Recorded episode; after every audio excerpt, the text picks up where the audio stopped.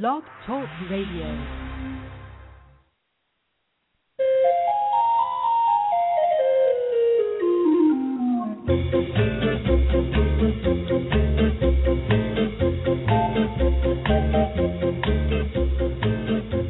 Good morning, animal lovers everywhere, and welcome to the Pet Place Radio Show. I'm Marie Hulett, and I am thrilled that you've decided to start your morning off here with us. As animal lovers, most of you probably know how important animals are in our daily lives. They're part of our family, and we make certain to provide a healthy and happy home for them. But did you know there are many homeless people who have animal companions? and these furry critters really are their best friends. These folks struggle daily just to survive and will often do without to ensure that their four legged family members have a good meal. Our first guest this morning will be Genevieve Frederick from Pets of the Homeless, an organization that helps provide the essentials for these animals and assistance to the people who call these pets best friends. And after our halftime break, Dr. Anson Tsugawa will be presenting some interesting facts about good oral hygiene for animals. So keep your radio tuned right here to K Mozart, and we'll get started after a very quick station break.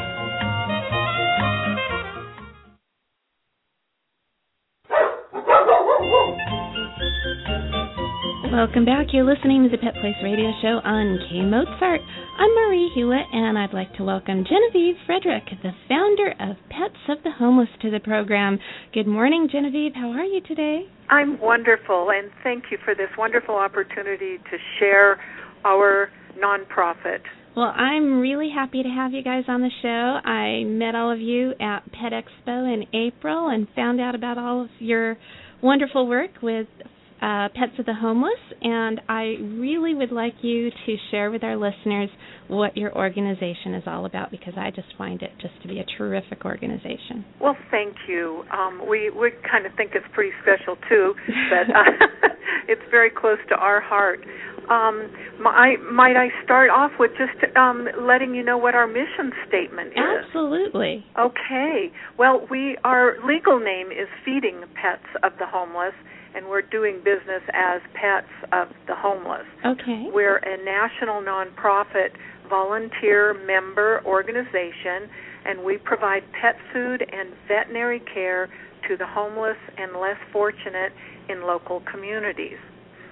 Um, our mission statement reads Through the Pets of the Homeless program, we will do our part in helping to reduce hunger in pets belonging to the homeless and the less fortunate and provide veterinary care for pets of homeless in communities across the country. Wow, that is a huge undertaking because I know there are lots of pets who live with homeless folks and they are so important to these people. It would be devastating if anything happened to these animals. They're they're really their their link to a, a happy life. That's correct. And for many it keeps them in reality because a lot of homeless folks have some um, mental issues, and just the daily task of feeding and providing water for their pets keeps them in reality. How do you find the homeless people who need your services, and how do they find you? Um, actually, most uh, of the homeless that we work with directly are referred to us by agencies such as the Salvation Army, that, it, that those ones in the communities that are aware of us, through social workers, uh, through people like you and I that are walking down the street or driving down the street. We see the same homeless person every day, mm-hmm. and they're panhandling, and then we notice that something's not right with their pet, and that's when individuals and it's just amazing how much people care they will stop and they will talk to this person. Then they'll contact us and they'll say, "I'm I'm trying to help this person. How can you help me help this person?" And then we will, if it's a, a situation where they need pet food, we will direct them to our website where they can find a organization that distributes pet food and it's listed by state and our website is uh, petsofthehomeless.org. Mhm. Pretty easy.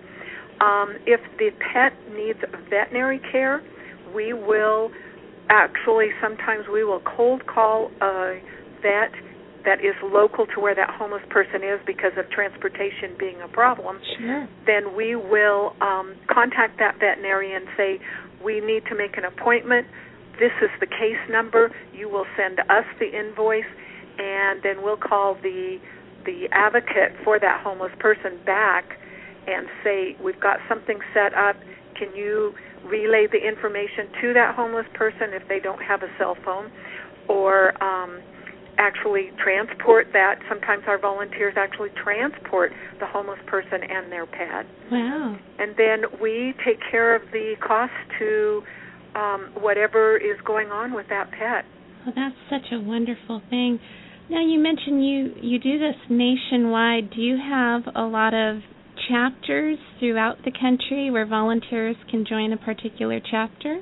No, we don't have a chapter. What we have are collection sites, and those are businesses, any kind of a business. It usually it ends up being a pet-related business, Mhm. and they join our organization. There's no uh, cost to do that. We provide them with information on how to let their community know that they are working with us and how and where and when people can bring pet food to their location. Okay. Then our collection sites work with local food banks, pet food pantries, soup kitchens, homeless shelters, depending on what's in their community. wow. Right now, we are working with 373 collection sites across the country, Oh, that's great. who in turn are working with 333 distributing organizations. And it could be the Salvation Army Soup Kitchen, it could be um, Meals on Wheels. We we actually work with those folks also in certain communities. Whoever the collection site wants to pick to take pet food to for distribution, that's um, we will list them on our website. Then that way, homeless that need our help, they can either contact us directly for veterinary care, or they can find a distributing organization where they can go and get pet food. Well, that's that's just such a great thing that you guys are doing. About how much food do you think has been distributed since your organization started? Uh, I am proud to say that our collection sites have reported to us that they have taken over 124 tons of pet food to those soup kitchens, those homeless shelters, to those food pantries. That is something to be very proud of. What an accomplishment, and what a great thing that you're doing for the community. And as far as animals that have needed veterinary care, about Mhm. how many pets do you think you have uh, provided care for? You know, we work with so many veterinary hospitals and clinics across the country, and we have given those people, those businesses, over $90,000 to treat over 5,500 pets that belong to homeless people. Oh, that's fabulous. Hey, do you also help get the pets of the homeless spayed or neutered? Absolutely. Whenever we have a, in fact, a lot of times we will sponsor a wellness clinic and also uh, spay and neuter clinics. Oh, if we get a veterinarian that is interested in doing that, Mm-hmm. they can contact us, and um, it's a very short application to apply for a wellness clinic or for a spay or neuter clinic. And we encourage them to go out to where the homeless congregate. So that could be an encampment off the side of the highway somewhere. It Mhm. could be in the woods or it could be out by a river. And um, it doesn't take much to do a wellness clinic. I myself go with our vet when they have a homeless connect here in Carson City, and we'll vaccinate 60 dogs in four hours. Wow, that's So- pretty impressive. And the cost is very nominal. So it, it's it's a great way for uh, people to work with us, and um, we encourage veterinarians especially to contact us. I bet you have a lot of real touching stories. Would you mind sharing your favorite with us? Oh, there's just way too many. way, way too many. You can imagine with 5,500 pets. Mm-hmm. Um, but I can tell you about a recent one.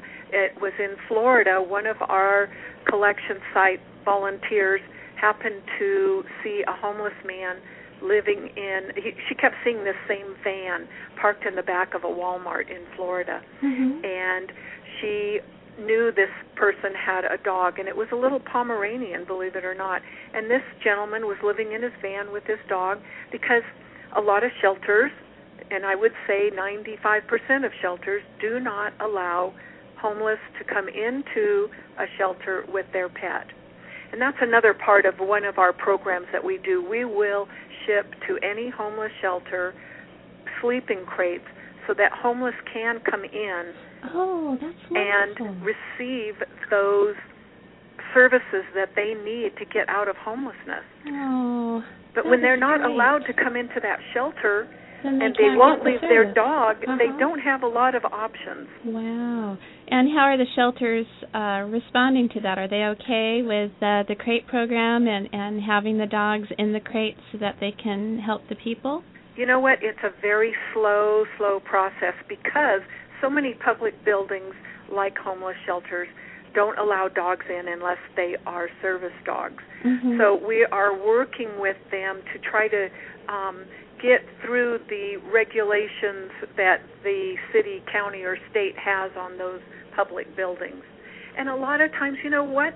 The, one of my favorite stories is that there's a group of churches in California, and during the winter when the weather is the most severe, they take turns every night of the week inviting homeless with their pets to come to their church. They provide them with a cot, a free meal, and a sleeping crate for their animal. And then next night they tell them where to go. Tomorrow Uh-huh. night you're going to be at the First Baptist Church. The Uh-huh. night after that you're going to be and we help supply them with all those crates. oh, that is So, fabulous. There are ways to get around it. You just have to think outside the yeah, box. yeah. I hope that Yeah. changes though, so that people can bring their pets to the shelters. It Yeah. just makes more sense to Oh, to be able to provide the services to the homeless folks who Yeah. who aren't going to get the services if they have to leave their pets. I mean, it's mm-hmm. it's so obvious. yeah. How can our listeners help? Well, the listeners can go to our website, and again, that's petsofthehomeless.org. They can volunteer to help us recruit more collection sites in, in their own community, and then that pet food stays there. Or they can give us a monetary donation on our website, and that will go towards either the sleeping crates or to the veterinary care and to the wellness clinics and the spay and neuter.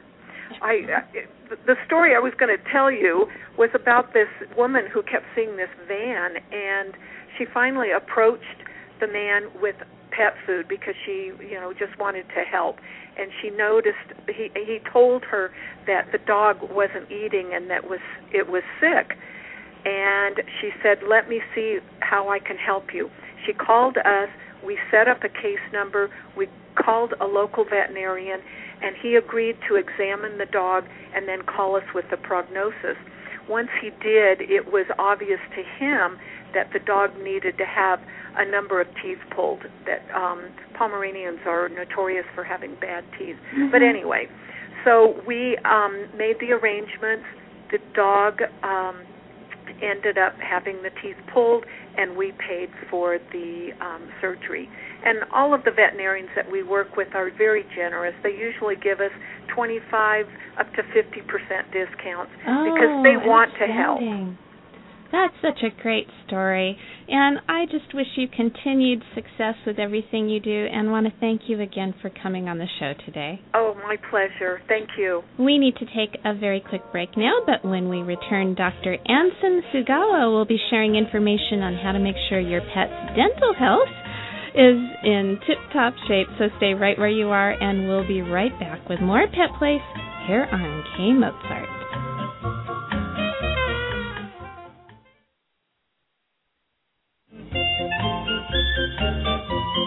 Welcome back to the Pet Place Radio Show.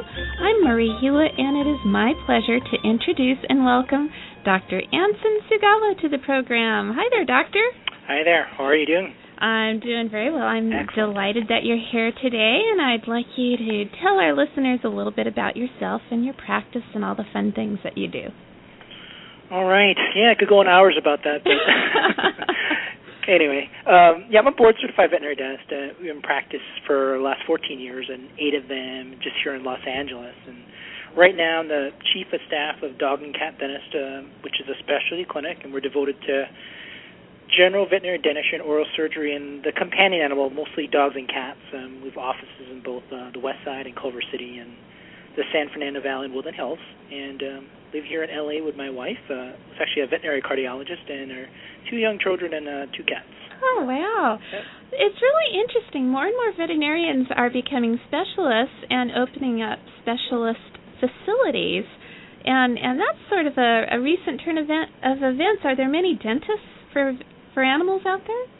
Um, there's not, uh, especially in the Los Angeles area. We're um, our practice is the only one with a board certified specialist in dentistry. Um, it's also unique from other aspects. I mean, I think not only from the services you know that we we perform, but perhaps probably the most proud thing you know in terms of our practice is just our our work alongside the other specialists at our clinic. You know, we just have direct access to a lot of other specialists, whether it be in you know internal medicine, critical care, surgery, and just to name a few. But it, it's that concept where you're just kind of mindful of just treating the whole animal and just not just the mouth.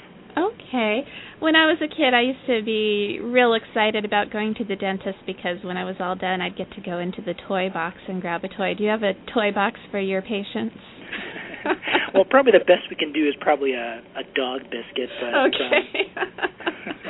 How do the animals respond to coming in for dentistry? Is it kind of a scary thing for them? Is just like going to the veterinarian, I suspect.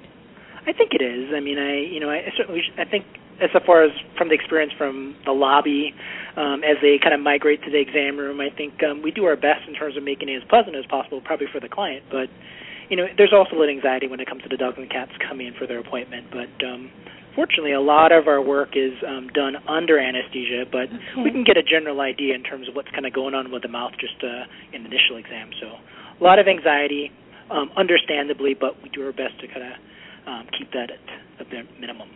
Now, people are encouraged to see their dentist every six months. Would the same be true for pets? Uh, certainly, um, when you're speaking about a veterinary dentist, um, you know, certainly there's just not enough of us around there to to provide a lot of that primary general care.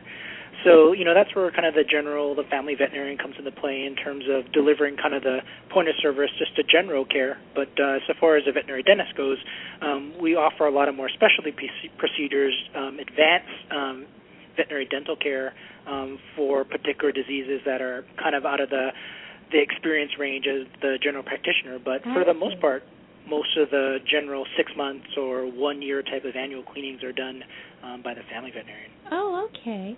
Well, what are some of the most common dental problems that you see and treat? Uh, probably the probably the most common thing would be periodontal disease. You know, certainly that's um, related very much to poor oral hygiene. So unfortunately, a lot of our dogs and cats, you know, don't get the best of care with that. So that's probably the most common. Um, broken And- teeth, another one too. Okay. How how do you deal with these sort of issues? What's the standard procedure here? You know, a lot of what you'd expect at the the human dentist is what kind of you expect coming here to a, a veterinary dentist. Um, you know, obviously our patients are, are, are sleeping comfortably under anesthesia, but um, very much of the same technology, whether it be dental X-rays, a, a very thorough examination um, under anesthesia is done um, as kind of a starting point. And once we kind of get that point, um, we we assess all the information we've gathered from that examination and kind of move on to treatment from there. But it's a very standardized procedure in, in terms of what patients get when they come in here. Just a very thorough examination and and um, dental X-rays, which should be part of any type of veterinary dental cleaning or dental procedure. I see. As pet guardians, what can we do to prevent dental issues from becoming serious issues? Um, probably the most important thing um, is probably toothbrushing. You know, I think it, it's it's hard to hear, and understandably, you know, I think a lot of times uh, things fall short of that, and you know, you never kind of reach that ideal situation. But in terms of how to proceed from there, I think because daily brushing is so difficult, there's a lot of different special diets, there's treats, there's oral rinses and gels and water additives, even newer tooth coatings at the that are available in the consumer market and even in the veterinary market that can be very helpful in in helping out with that. Um, I, I think the trick is just kind of knowing which ones have been tested and which ones work the best. And um, just to put a quick plug in for the Veterinary Oral Health Council, um, which is an independent organization that it exists to review a lot of these these products out there on the market to make it easier for consumers to know which ones have been tested and actually have some clinical significance. So just kind of want to look for that seal on um, some of the packages that you look for in terms of these dental dental products on the market and um, some of the current lists for these products um, you can find on the web at the Veterinary Health Council website, um, and that's uh, www.vohc.org. Okay. I know that there are a lot of treats, and you mentioned this on the market that are supposedly uh, good for your dog's dental health. Are are those legitimate? Yeah, um, you know, kind of um, tying into my last comment, you know, I think um, the rule of thumb in terms of whether it's good or not, you know, I think is it's just whether it's a safe enough treat or toy. And I think one of the rule of thumbs that I kind of live by is just you know whether or not you can indent the toy with your fingernail, for example, or if you hit the toy in your knee, it's it's ouchy. You know, it's probably a toy that's uh, way too hard and kind of predisposed to tooth fracture. So, in addition, you know, kind of the no-nos in terms of treats, um, kind of a, a short list um, would be cow hooves, um, a lot of those bully sticks, kind of those ho- hollow long bones, antlers, ice cubes in some of those hard plastic toys. I mean, these are way too hard and and certainly predisposed to tooth injury. So when you're looking at those products at the store, um, you know, just kind of using that rule of thumb kind of will kind of help you navigate through that and try to find a, a safe toy that's fun but also beneficial in terms of um, dental health. Hey, on the subject of things that are way too hard, I've known a few dogs in my life who like to chew on rocks and and it's just destroyed their teeth. How do you stop a dog from chewing on rocks? You know, well, I guess the, the the easy answer would be just to remove it. But you know, clearly dogs go on walks, dogs are out in yards, and you know, I think they have access to rocks. Obviously, um, totally out of your control. Um, you know, I think some of the the primary things are maybe not even dental related. Just making sure there's not any other kind of medical condition that could cause um, inappropriate eating of of different objects, you know, whether it be even feces. I mean, it sounds gross, but mm-hmm. you know, some of those simple things in terms of that could be indications of other diseases. So you just want to make sure you don't overlook those and just focus on the mouth. Hey, well, I'm asking you unusual questions here. What's the most unusual or exotic animal that you've worked on with respect to teeth?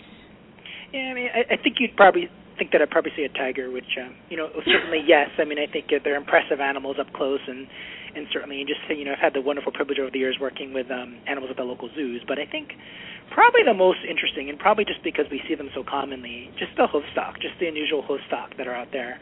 Um, you know, the Gerenuk is you know one of them. If you're not familiar, it's this long-necked antelope uh, from eastern Africa and it, it's just the hoof stocks in general. You know, they present such a challenge. You know, in terms of just even looking at their mouth because you know they just don't open their mouth wide enough. Mm-hmm. So it's kind of even you know contemplating treatment from that standpoint. It's kind of a challenge. So it just it, creativity is required, and it just uh, it's um, it's really interesting if you're a veterinary dentist. As a veterinary dentist, I'm sure you probably see rabbits also, and and they have unusual teeth insofar as their teeth grow for their whole life what sort of recommendations do you have for rabbit owners to make sure that their rabbits have healthy teeth? Yeah, um, good question. I think um, the answer to that is from two point two sides. I guess the first part is you know just making sure their diet's correct. I think you know dietary and husbandry are probably such a big part of it, and you know you just kind of think about the teeth, but you know I think dietary aspects and husbandry are, are probably the primary key component uh, of good dental health. But the second is just not overlooking the back teeth. I think you know you see the front teeth all the time, and those commonly get trimmed or ground down with special instruments at the veterinarian um, to try to keep them in check. But a lot of times, it's a primary problem of the back teeth.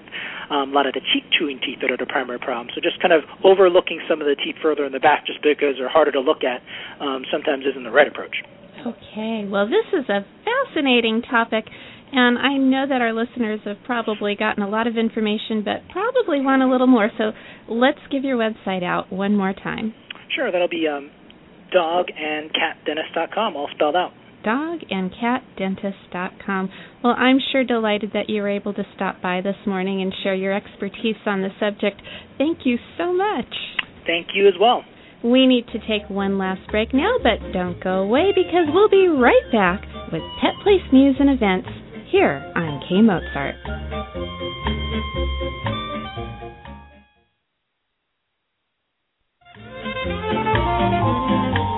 We're back on the Pet Place radio show. I'm Marie Hulett, and it's time for Pet Place news and events. Do you know what today is? Well, it's the Irvine Animal Care Center's Super Adoption Event. From 10 to 4 today, the shelter will be hosting Orange County's largest pet adoption event.